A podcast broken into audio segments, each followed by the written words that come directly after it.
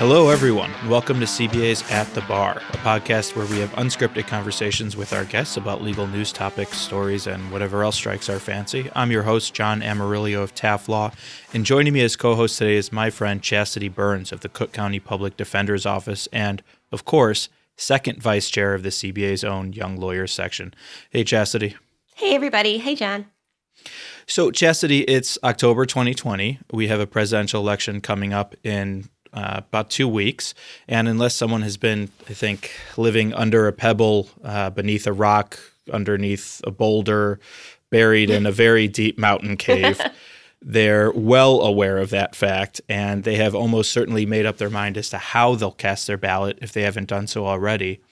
And it's the casting of the ballot itself rather than the choices made in it that we're here to talk about today. This is an unprecedented election for many reasons. But when we're talking about participation in the electoral process itself, this election is, I think, especially unique because we're holding it in the middle of a global pandemic. Will people vote? How will they vote? When will they vote? Will they be allowed to vote? Will they be intimidated if they try to vote? Will their votes be counted? All of these questions, substantive, procedural, and logistical, will arguably matter more in this election than in any election in living memory. Here to speak with us about all that and more is John Cusick. John is a litigation fellow at the NAACP Legal Defense and Education Fund, where he primarily works on voting rights cases. Among other cases he's working on, John is part of the legal team challenging Florida's attempt to undermine its own ballot initiative, restoring the right to vote for 1.4 million felons. He represents students at a historically black university in Texas who've been denied access to on campus early voting. He just finished up a trial, and despite that, he's taking the time to be with us here today. John, thank you for joining us. Welcome to At the Bar. Thank you so much, John and Chastity. So, uh, so excited to be here and looking forward to talking about voting rights about now uh, just two weeks from Election Day. Thanks, John. So, every day, John, the news seems to be flooded with headlines about the election uh, and how it's being conducted. But before we get into that, I, I thought it would be useful if we zoom out and rewind to 2013 when the U.S. Supreme Court handed down its decision in Shelby County v. Holder, because that decision, as I understand it, explains a lot about the problems and controversies that we're seeing play out in this election. So let's start there. Can you tell us what was Shelby about? What did the Supreme Court decide? Sure. And uh, as a brief background, as you mentioned, I am at the NAACP Legal Defense Fund, and part of LDF's core mission is to protect voting rights, especially for black voters. And we were one of the counsel who argued uh, the Shelby County decision back in 2013. And that decision has made that mission to protect voting rights uh, extremely difficult post 2013. Shelby County was a case that reviewed the constitutionality of the coverage formula in the Voting Rights Act, and I'll talk a little bit about what that meant and how it's transpired. And so, since 1965, under Section 5 of the Voting Rights Act, certain jurisdictions, whether that be states, counties, cities, or towns with a history of racial discrimination in voting were obligated to submit all proposed voting changes either to the Department of Justice or a federal court in Washington, D.C. for pre approval. This was what you might have heard of as the uh, pre clearance requirement. And the ingenious part of that component was it halted discriminatory voting changes before they were implemented. And so Section 5 placed the burden of proof time, and energy under covered jurisdictions, which also required them to engage in community outreach uh, and correspondence with members. And so, for nearly 50 years, Section 5's pre-clearance requirement served as one of our democracy's discriminatory checkpoints, protecting Black, Latinx, Asian, Native American, and Alaskan Native voters from various forms of racial discrimination. And for which jurisdictions were covered was under Section 4B of the Voting Rights Act, which was essentially the formula that Congress had determined for which jurisdictions would be covered. And so the Shelby County decision reviewed the constitutionality of that of that Section 4B coverage formula. Uh, and in the case, what Justice Scalia referred to as a racial entitlement for the Voting Rights Act Chief Justice John Roberts, writing for the majority, essentially wrote that racial discrimination is a thing of the past and that the formula is essentially outdated and unresponsive to current conditions in voting, which essentially really gutted the Section 5 requirement because there were no longer any formula for states to be required under that if you can believe it, the Voting Rights Act passed in 2006 with a 96 to 0 vote in the Senate for reauthorization. And so, just a little over seven years later, you have the Supreme Court coming in essentially discounting all of that thousands of pages of evidence of um, submissions that were created and between just 2010 to 2013, the US Department of Justice processed over 44,000 Section 5 submissions. I think it's relevant to uplift Justice Ginsburg's dissent in the Shelby County case, where she said throwing out the pre-clearance requirement when it has worked and is continuing to work to stop discriminatory changes is like throwing away your umbrella in a rainstorm because you're not getting wet. Right. And so this this crown jewel, as you can see, was so important not only as a deterrent effect, but really placed the onus on jurisdictions to show that any changes would not have a discriminatory result or lessen the impact of racial minorities to elect candidates. And so, what you could imagine is after the Shelby County decision, the results were very predictable. You had, as just one example, strict photo ID laws passed right away. Within hours of the Shelby County decision, the state of Texas announced that it would enact uh, Uh, a, a photo ID law that it had been trying to pass and had been blocked for years. Eventually, part of that photo ID law, after three to four years of litigation, part of it was struck down for being a form of racial discrimination. But you also had similar states like North Carolina, Alabama enact these these laws and these and these opportunities to really restrict who has access through voting ID laws. Uh, you also had a whole swath of poll closures. So previously, if a jurisdiction was going to move a polling location, it had to get pre-clearance requirement in covered jurisdictions. And the Leadership Conference analyzed data sets uh, over the past years from 2014 to 2018. And in jurisdictions that were previously covered, more than 1,600 fewer polling locations. And so that oftentimes happened without notice or community input, without the pre clearance requirement. And these types of changes disproportionately impacted Black communities, especially in places where you had no public transportation or very limited access to private and public transportation. And so I think it's important, John, as you mentioned in the beginning, is that the 2016 election was really the first election without the full protections of the Voting Rights Act. Uh, Sherrilyn Ifill, our president and director counsel, often discusses how one of the issues with the 2016 diagnosis is that we really misdiagnosed some of the reasons for low turnout and participation. I think it's assumed sometimes that people might have not been motivated or not interested. There's also been discussion about people's interest in voting in the 2016 election.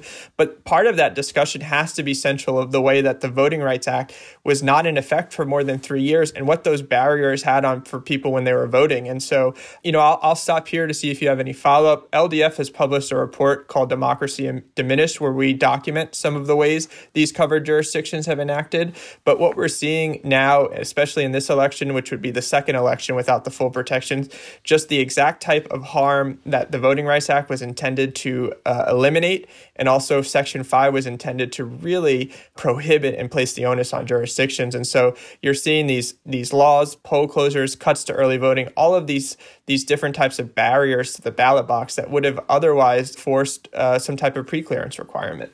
So, John, you mentioned that Section 4B was found to be unconstitutional by the Shelby decision, right? But not Section 5. So, do we still have an opening then to come up with a new formula that would replace Section 4B in order to be able to bring back the pre clearance requirement? That's exactly right. And so the new formula essentially would be trying to have it comply with what the Supreme Court found in Shelby County. And so that determination only ultimately rests with Congress for enacting a new formula. And so you initially had H.R. 4, House Resolution 4, which has now been renamed for the John R. Lewis Voting Rights Act. And so this is a critical voting rights protection in the wake of the Shelby County decision. It essentially proposes a new way to have the formula coverage proposed. Uh, and as such, it would have a new pre-clearance formula for for states with patterns of discrimination. It also would eliminate some of the last minute changes that adversely affect voters. It would also have one of the issues with the um, Shelby County decision and the pre-clearance requirement is there was a federal observer program, and so in previously covered jurisdictions, you would actually have Department of Justice attorneys. Uh, and other observers from the Department of Justice in certain jurisdictions on election day, documenting those requirements, taking note, working with officials. And so these are just some of the ways that uh, HR four is one of the solutions um, for that for that formula coverage to comply with the Constitution. Unfortunately, although it has passed, it has not gotten a vote in the Senate yet.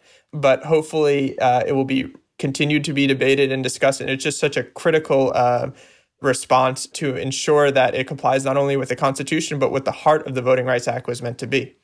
I just don't know if you know the the DOJ is going to really have the resources to commit to that kind of thing again, John. Given how much time they're probably spending investigating Hunter Biden.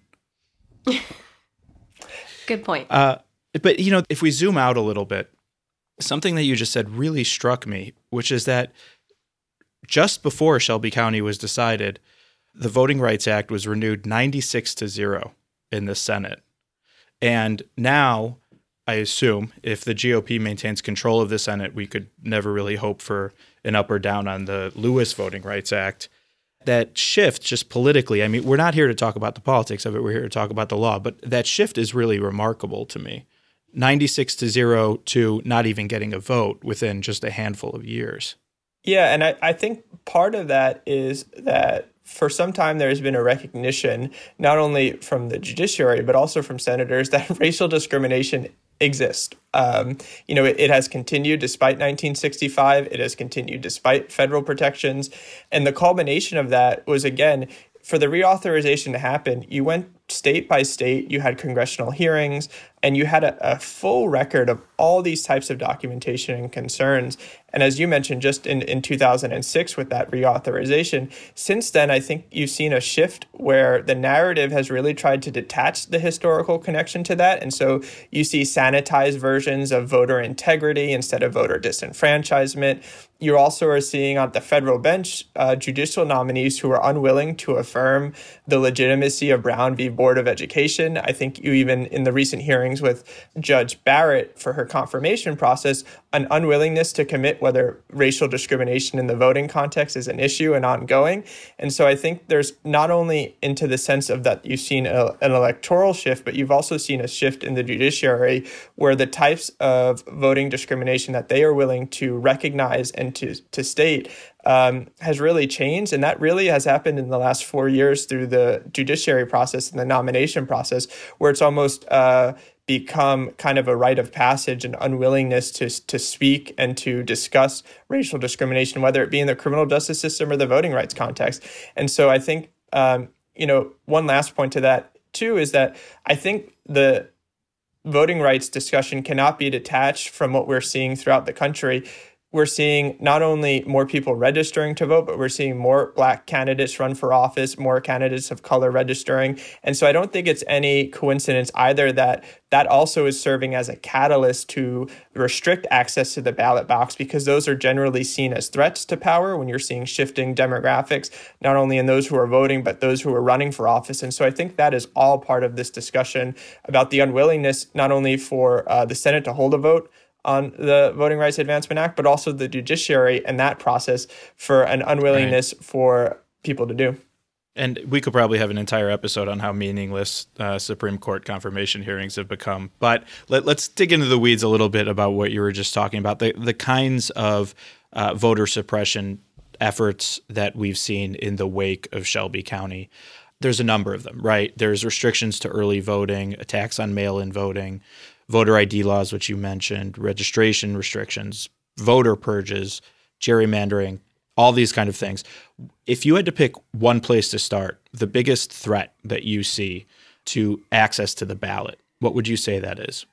Oof, that's a that's a tough one. I'll I'll take it in two bites. I think for this upcoming election, I think one of the main ones has been, again, just those poll cuts and poll closures. It's a bit difficult in this context because we also are in the midst of a global pandemic right now. And so resources are a legitimate concern for jurisdictions, especially those that had budgeted, you know, pre March before all of that had occurred. But as you're seeing, there's a lot of skepticism uh, for folks that want to rely on mail in voting or vote by mail or absentee ballots through the mail.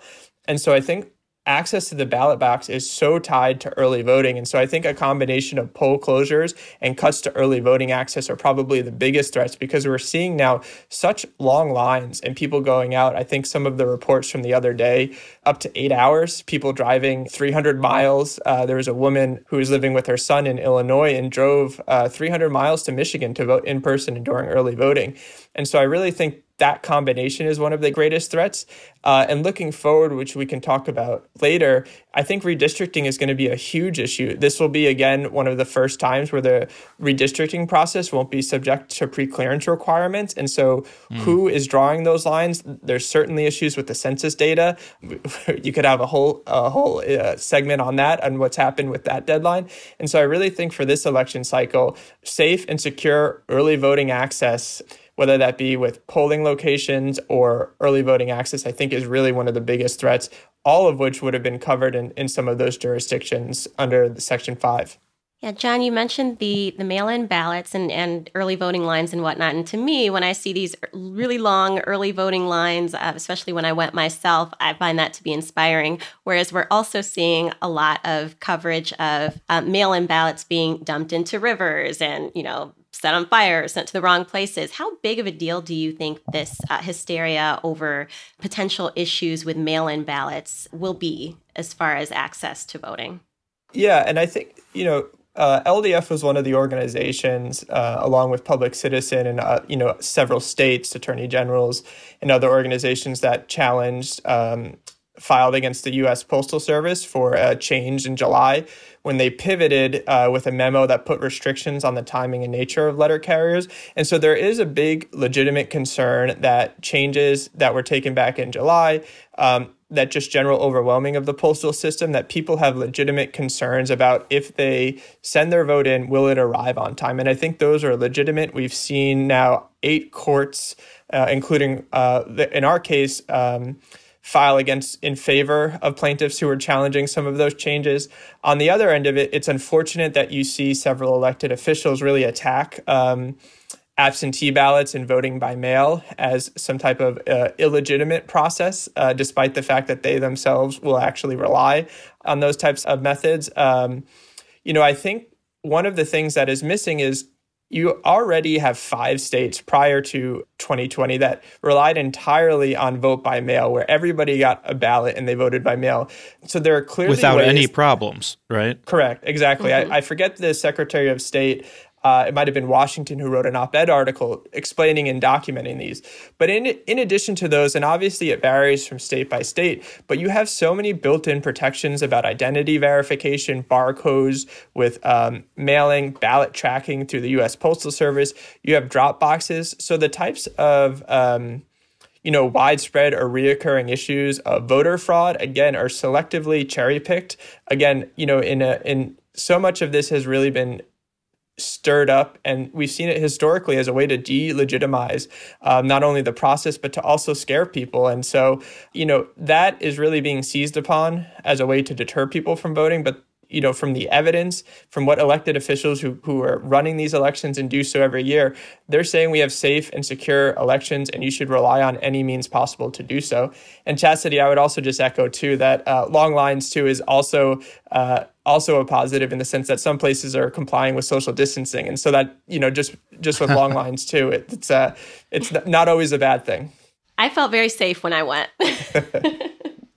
that is one of the John. One of the last points you hit there I thought was really remarkable, which is you hear, um, especially administration officials calling uh, mail-in voting into doubt, and you know the man at the top, especially saying it'll all be a big fraud. But what you hear even from Republican attorneys general and at the state level, I should say, and secretaries of state, is that this is a proven and safe system, and that's what they're saying at the state level. Again, even when they're of the president's own party, and I, that, that I think that disconnect between the people who are actually administering the system and uh, one of the candidates is certainly interesting and probably telling. And it's you know it's another point too that even the research you know obviously this is a voting rights issue. It doesn't you know people are not being asked what way they're voting for access but all of the research on on this too doesn't suggest that one party is favored over another. If you are in right. a rural area and don't have access to an early voting location, mail-in ballot is so secure, and so it's why you saw, interestingly, during the primaries in places like Georgia and other places, you actually saw certain administrations actively sending out ballots for people to do and to do those. And so, you know, there could be long discussions about the, you know, also the subsequent not only election fraud but the voter fraud too that has been uh, the boogeyman that has been used by election officials. But you're totally right. There's such a disconnect, and again, that's why it's so important for people who are listening, and, and not only in Illinois and other states, but to really rely not only on your own Secretary of States and, and election officials, but but people you trust uh, and people who are actually conducting these elections because they know the best way to do so. John, I was under the impression uh, that the Postmaster General had recently begged off his policy changes and said that ballots will be given priority for the upcoming election. Is that right? That's from our understanding too. The Postmaster General recently settled a lawsuit, I want to say maybe in the last right. four or five days with the state of Montana. And so not only uh, a complete reversal of the that pivot memo that we we briefly discussed, but also to give priority. But again, the unfortunate part is the damage has already been done. It's it's very mm-hmm. difficult in this process, despite the assurances that might be made, and so that's why you see not only from the U.S. Post Office initially, but also other people saying if you're going to submit your absentee ballot or if you're in a place that has vote by mail, to do it as quickly as possible so you can ensure that it is there. Or alternatively we're also seeing uh, you know communities that we serve doing uh, you know drop off days where you know they might schedule and organize for people who are voting by absentee to all go to their supervisors of election office and hand it in person as opposed to mail yeah, John, we're also, in addition to seeing obviously a lot of people pushing high voter turnout, we're seeing a big push for poll watchers. Um, even the Chicago Bar Association has a new program where attorneys can volunteer to be out in the field assisting on election day. So, can you talk a little bit about voter intimidation and the types of things that these volunteers are um, being put out there to protect? What are you seeing?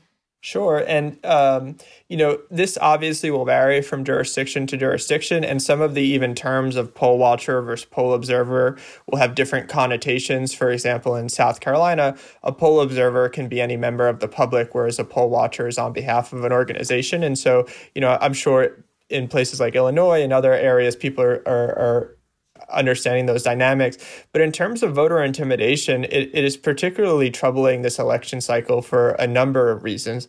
One uh, important context is that this will be one of the, the first presidential election in 35 years where the consent decree between the RNC and the DNC that had essentially limited some of the RNC's ballot security initiatives, which uh, the consent decree under found that there were intimidation tactics, especially against racial minorities and other issues, that that consent decree has been lifted. And so uh, it really factors into two ways. I think first you have government actors. And so the most visible form from government actors may be law enforcement. We are seeing and previously have seen law enforcement patrolling polling sites or inside of polling locations. I'm not sure if either of you saw yesterday, but there was a police officer in the city of Miami who was inside a polling location during duty who had a Trump 2020 mask on, uh, face mask on. Jeez. And so people who were going to vote saw law enforcement and they saw somebody with a Trump mask on. Well, I didn't we, think you were going to say that because just having police presence, especially in uh, low income or minority, predominantly minority neighborhoods, just their presence alone can be a deterrent, especially with the the tense, um, you know, feelings we have between community and law enforcement right now. But to be wearing, you know, particularly masks is terrible.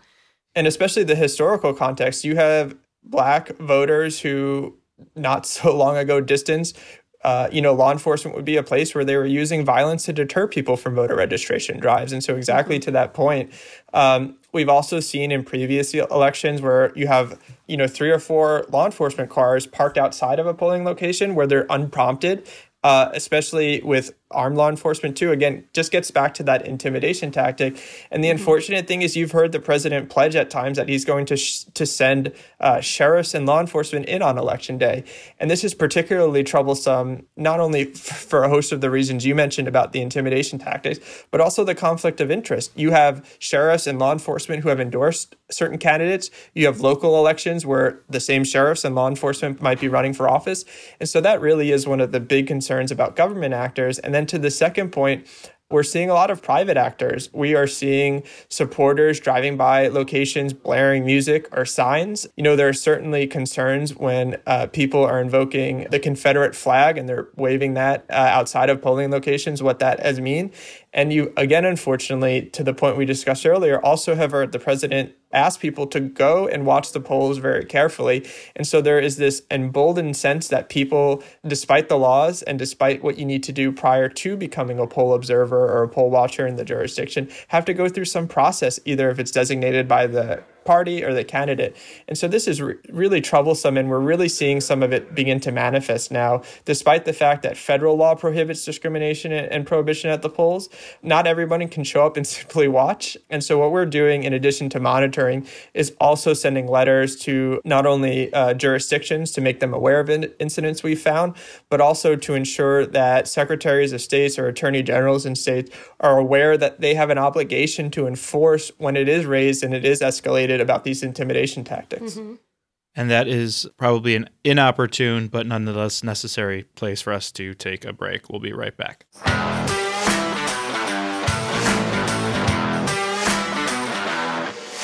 I'm Chastity Burns, second vice chair of the CBA Young Lawyers section and a co founder of our Racial Justice Coalition. I want to remind you that this November, your vote matters. As our country faces some of the most challenging times in history, we want to encourage you to let your voice be heard as we choose the leaders who will shape the trajectory of our future. You can vote early in person, you can vote by mail, or you can vote in person on election day. Just be sure that you have a plan in place to make your vote count. For more information about voting and registration requirements, visit the Illinois State Board of Elections website or call the Illinois ACLU at 866 Our Vote. Do you have a legal matter that you need resolved but want to avoid the expense of going to court? The litigation process can be stressful and costly, but there's another solution mediation. The Chicago Bar Association Mediation Service enables you to choose a qualified attorney mediator to help resolve your business or legal dispute efficiently and for a reasonable fee. All participating attorneys have been fully vetted by the Chicago Bar Association. They have undergone an extensive training process to ensure that they provide the highest quality service and can guide you to an amicable resolution of your dispute. Call 312 554 2040 or email mediation at chicagobar.org to get started with the Chicago Bar Association Mediation Service today.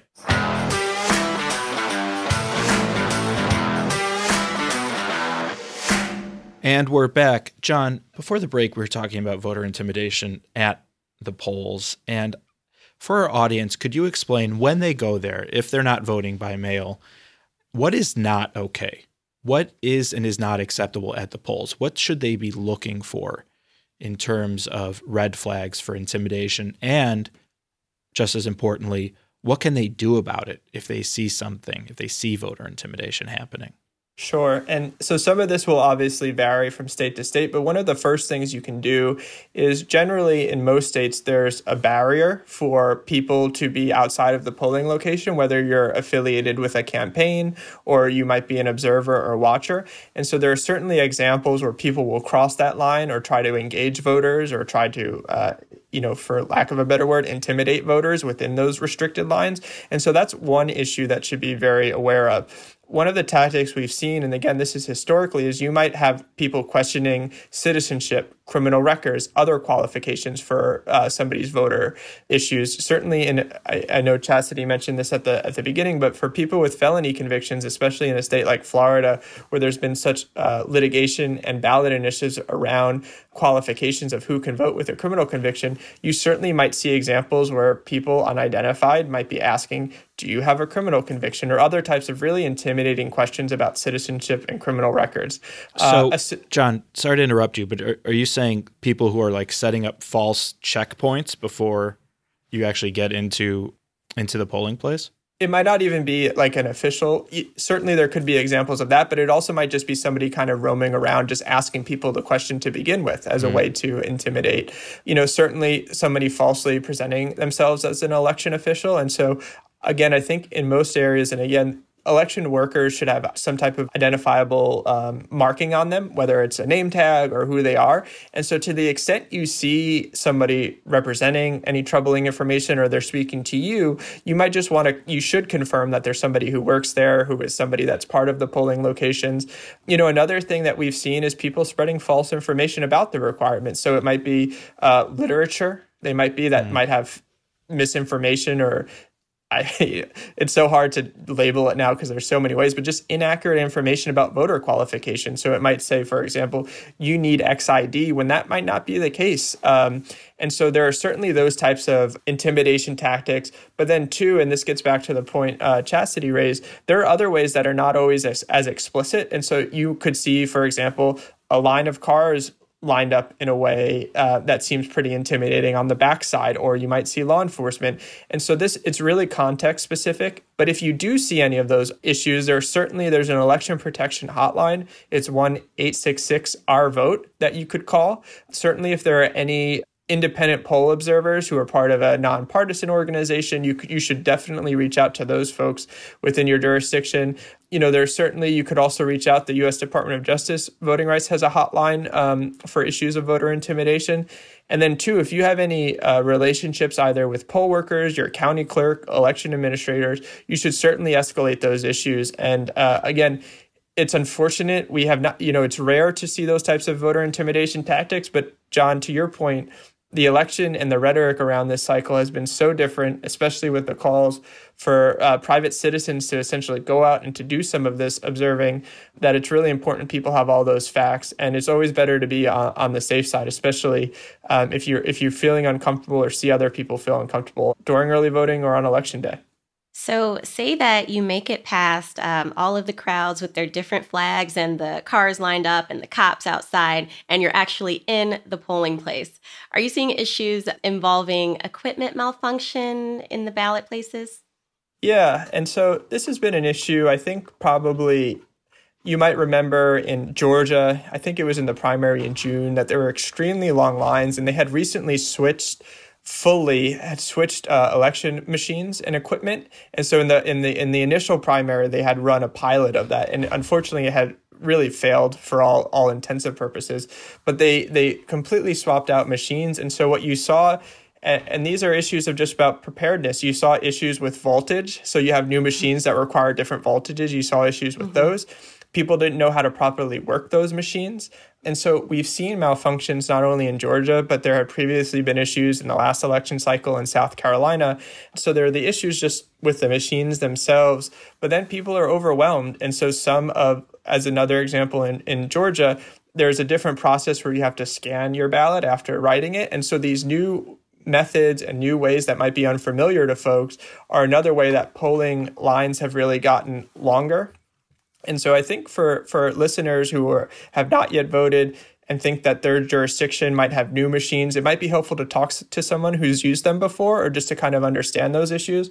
We've also seen some reporting online in Louisiana where people are being told that they only have three minutes to cast a ballot in a vote. And I'm not wow. entirely sure about the really? specific state law, if that's acceptable or not, but certainly there are reasons why, especially with, you know, you look at a place like California where you have so much uh, ballot initiatives right. on, on the docket, um, mm-hmm. that people should not feel pressured or rushed. And so there are a lot of ways um, that this this happens, not only with the equipment, but how up to date and secure people are. And then I think just the last point is we're also, as you mentioned, in a global pandemic. And so people who have volunteered, you know, it might be people switching out or new volunteers. And so training is just so key. And, that, and so that's, that's really another issue we've seen where, you know, part of it I think we have this idea that voter suppression is having to have this explicit form where you're intending to do something, but there's also these subtle ways that it manifests where if you don't take the time to prepare, if you're not training people, and I think some of the machine malfunctions, some of it certainly is unintentional, but some of it too is on the state actors in those jurisdictions for not taking steps prior to the election to really ensure the equipment was fully tested. John, talk to me about voter purging. You know, whenever I think of this issue, Ohio comes to mind Georgia comes to mind. I think in the lead up to the last election, something like 70% of the voters who were purged were black uh, in the lead up to that last election. You know, I, I, don't specifically remember if this is accurate, but I have the number 16 million in my mind of voters purged in the lead up to the 2016 election. I know advocates say that it's necessary to account for people who have moved out of state, who have died, et cetera. Uh, but opponents say it mostly happens in jurisdictions with histories of racial discrimination. And, you know, that this is just another example of the floodgates that were opened in the wake of Shelby County. Yep. And so, you know, certainly there are legitimate reasons that are authorized. It's under the National Voter Registration Act, NVRA, um, for legitimate reasons for removing someone. As you mentioned, someone who might have moved out of state or passed away. But the really challenging part of this is the Supreme Court essentially gave states a green light to adopt extremely aggressive voter purge practices. You know, you might have heard the term use it or lose it. Places like Ohio, I think it's about eight or nine states now that have similar ones where someone might be initially flagged as possibly moving if they miss a federal election. Now, we can think of many reasons why someone might miss a midterm election or might decide not to cast a ballot. And then, so as a result, they're oftentimes sent a postcard asking for verification. And I don't know if either of you have how often you check your mail, but I don't know when I see postcards really look at them closely or if I no. if I even get them. And so if you don't respond to that postcard for verification, and then again, if you don't decide to vote in two next federal elections, your name is removed. And so you're essentially penalized for not casting a ballot for up to six years and again not responding to that that card. And John, exactly to your point, we've seen again jurisdictions with a history of racial discrimination really utilize this tactic in a way that's discriminatory. We saw um, man, the, the years are, are, are blurring a little bit. But Texas recently, uh, under the uh, auspice of people who are undocumented, talked about voter purge practices in Texas, which we found was faulty data. It was people who, at the time and when they um, got their license, were undocumented, but since then had had received citizenship. You saw it again in Georgia in these practices where the data that's being used, and sometimes with common uh, surnames or you know initial that might be missing off, disproportionately impacting voters of color. And so it's to your point about what happened in Georgia. We saw in the 2016 elections, you had hundreds of thousands of people that were removed from the polls um, through some of these really aggressive practices, relying on, again, faulty data, on not sufficient notice.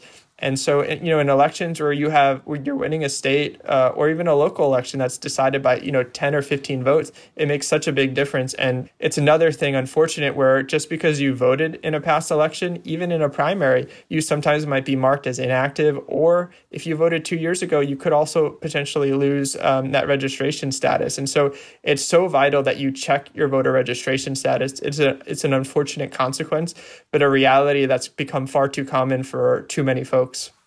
Yeah, and John, with this being such a contentious presidential election, I'm sure we're all on high alert for all of these um, different voting tactics coming into play and different laws that change the procedures for voting. Can you talk a little bit about the Purcell principle that you mentioned earlier and how we can possibly use that to try to at least protect against politically motivated election laws coming in?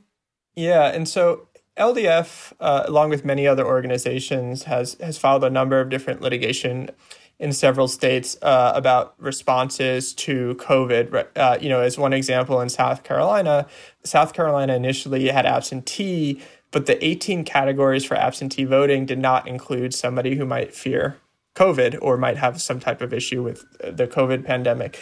Uh, you also had a witness requirement, which would be very difficult in the midst of a global mm-hmm. pandemic for contact. Uh, this is not unique. You saw other states like Alabama have a witness requirement.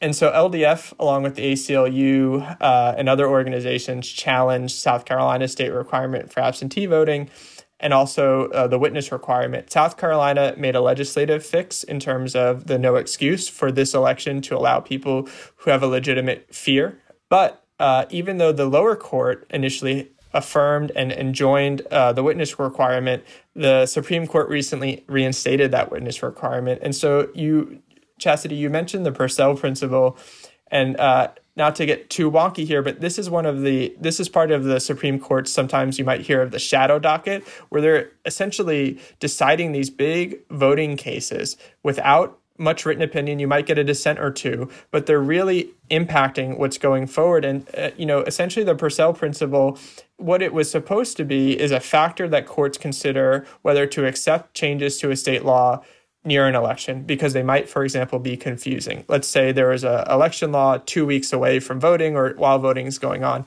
It should be one of the many considerations for temporarily enjoining that law.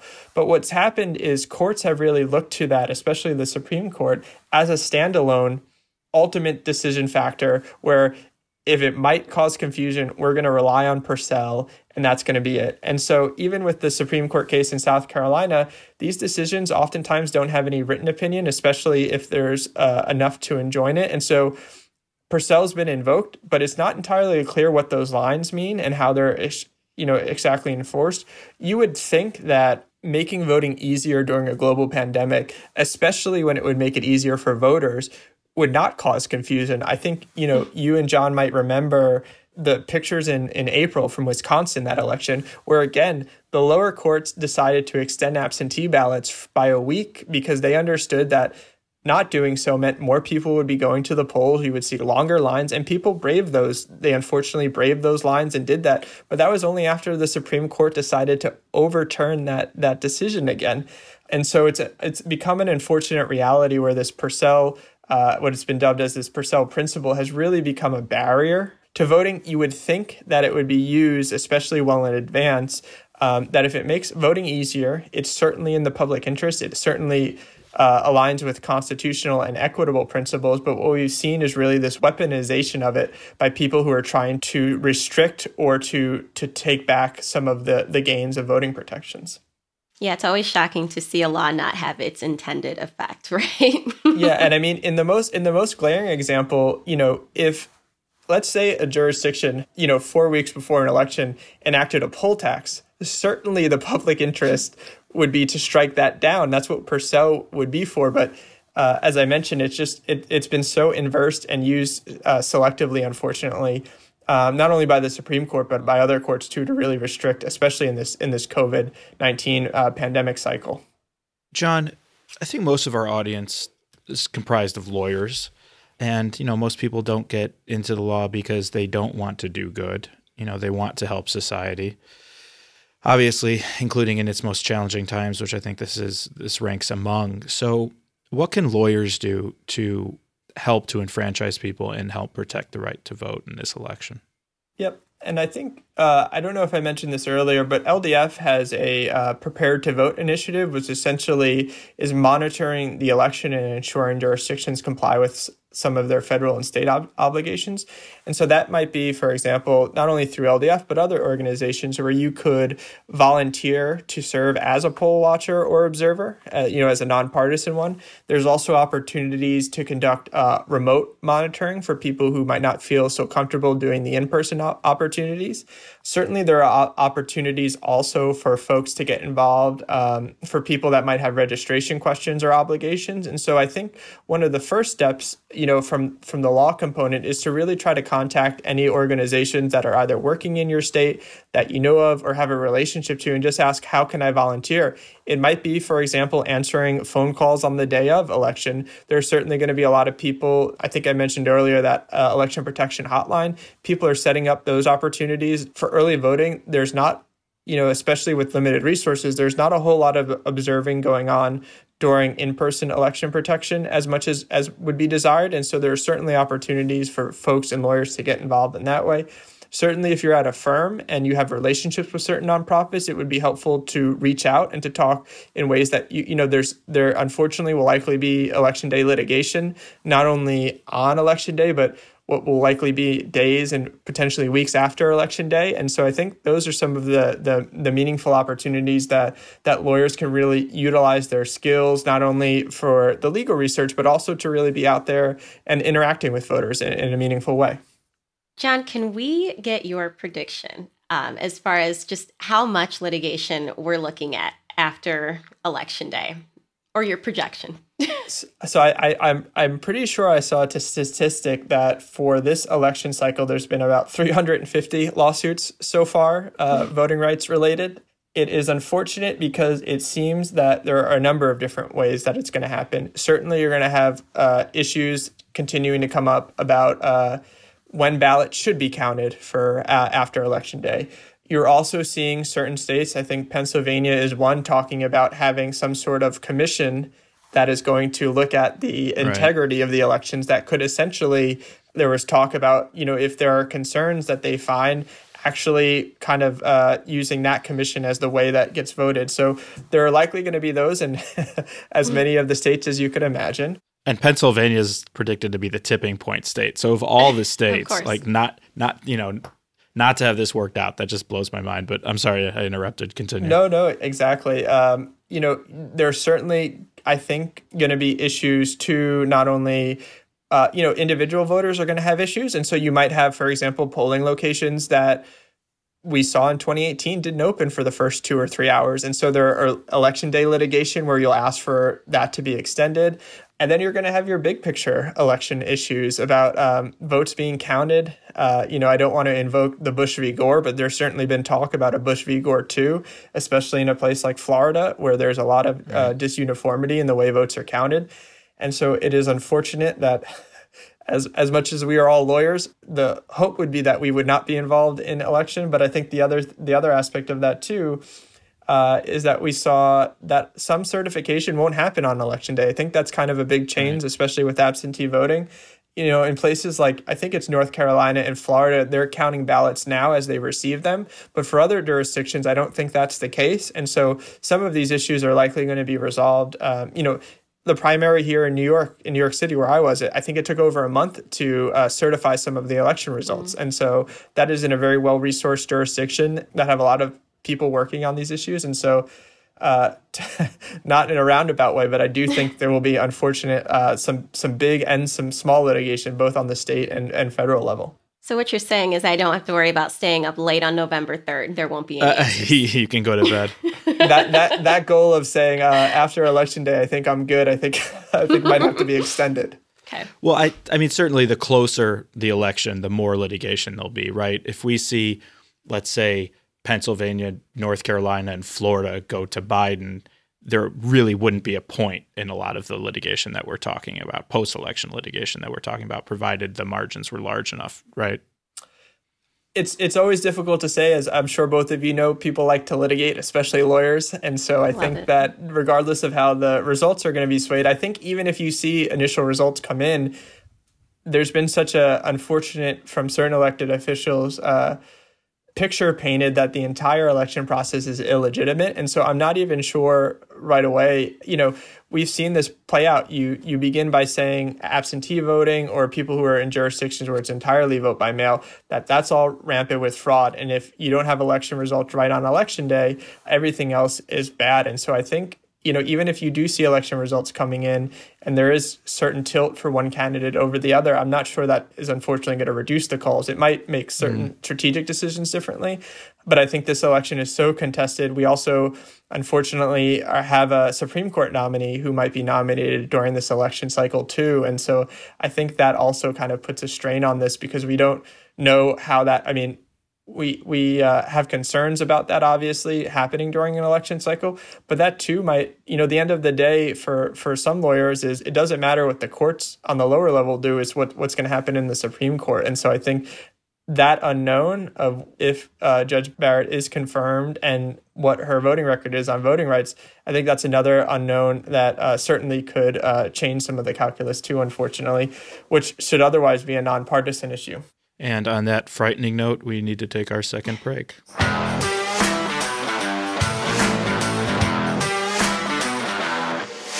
This episode of At the Bar is brought to you by CourtFiling.net, your solution for filing in over 100 courts in the state of Illinois.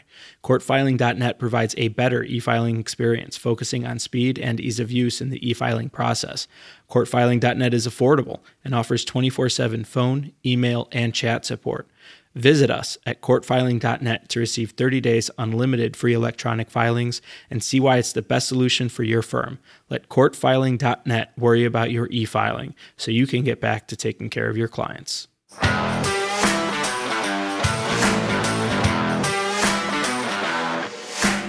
And we're back. So, John, your prognostications of doom and gloom and darkness and the end of democracy as we know it tell me that there is some bright spot out there that we can look to, that we can grasp for, that we can look forward to.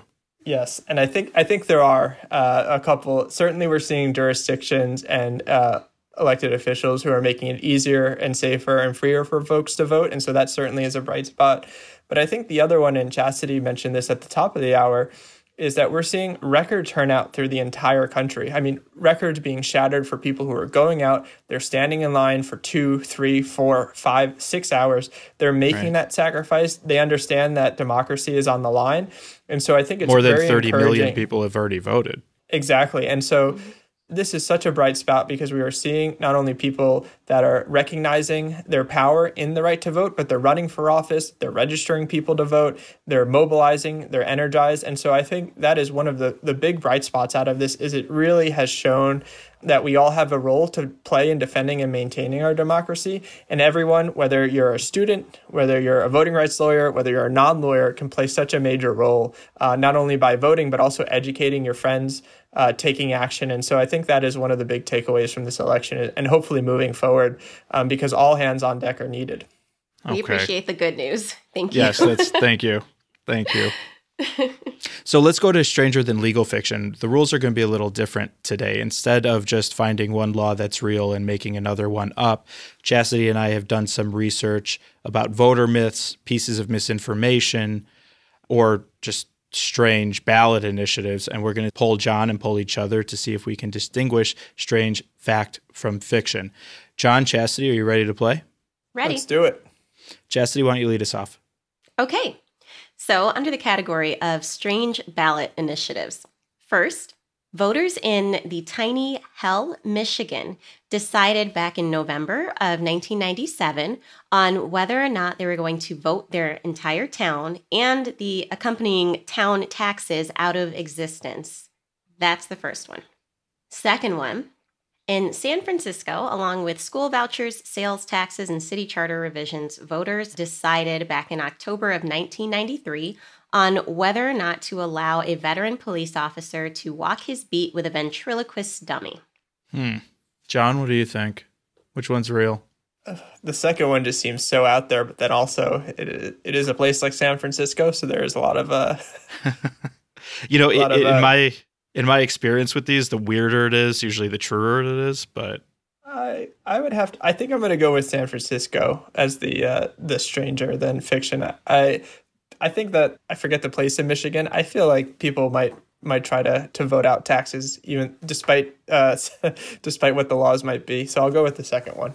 Okay, the first one was Hell, Michigan. They were Hell, deciding on whether or not to vote their entire town and their taxes out of existence. Mm-hmm. I think I'm gonna say I'm gonna say that one's real as well, the Michigan one. Um, not only because of the tax issue, but because I could I know a lot of towns are looking for ways to uh, cut budgets, and certainly incorporating or reincorporating into a larger neighboring town might be one way to do that. So, Chastity. Okay, so the San Francisco ventriloquist dummy one is real. Yeah, of course. That initiative was approved October 30th of 1993. Office and uh, fun fact, the hand-carved dummy that the officer wanted to carry around on his beat cost $1,750. Uh, and then um, regarding the other one, so that one was false. However, uh, I actually just changed the name of the town. Hell, Michigan is a oh, place. Oh, come on actually happened in Castlewood, Virginia. The initiative was approved. The town did abolish itself and was absorbed into another county. I'm calling shenanigans on that. that's mm, that's not fair. Okay. Number 2, and this is fair, ladies and gentlemen. Option number 1. In Texas, you can use a handgun license but not a student ID to register to vote. That's option number 1. Option number two in Ohio, voting twice is illegal, but intent matters. It is an affirmative defense to a criminal charge of voter fraud if you can prove that you did so to test the integrity of the voting system. John, you better get this one right. Well, I know from uh, LDF is one of the organizations in that Texas photo ID litigation. And so, Ah, there you go. uh, I was I'm going gonna say, he to probably the knows the actual answer. Chastity, you want to make it interesting and challenge Well, him a I was- little, or I was going to say that the Texas one is true because I know they love their guns down there. So it makes sense. and it is, it is, yeah. That maybe that one wasn't as hard as it should have been, but you know what? It was fair. It was It fair. was, it was fair. Okay. Okay. I'll do better And- next time. and that's going to be our show for today. I want to thank our guest, John Cusick of the NAACP Legal Defense and Education Fund, for this timely and vitally important conversation. The number John handed out before was 1 866 Our Vote, O U R Vote. If you see something at the polls, call that number and say something. John, good luck. Keep fighting the good fight. I also want to thank my co host, Chastity Burns, our executive producer, Jen Byrne, Adam Lockwood on sound, and everyone at the Legal Talk Network family. Remember, you can follow us, send us your comments, questions, episode ideas, or just troll us on Facebook, Instagram, and Twitter at CBA at the bar, all one word. Please also rate and leave us your feedback on Apple Podcasts, Google Play, Stitcher, Spotify, or wherever you download your podcasts. It helps us get the word out. Until next time, for everyone here at the CBA, vote.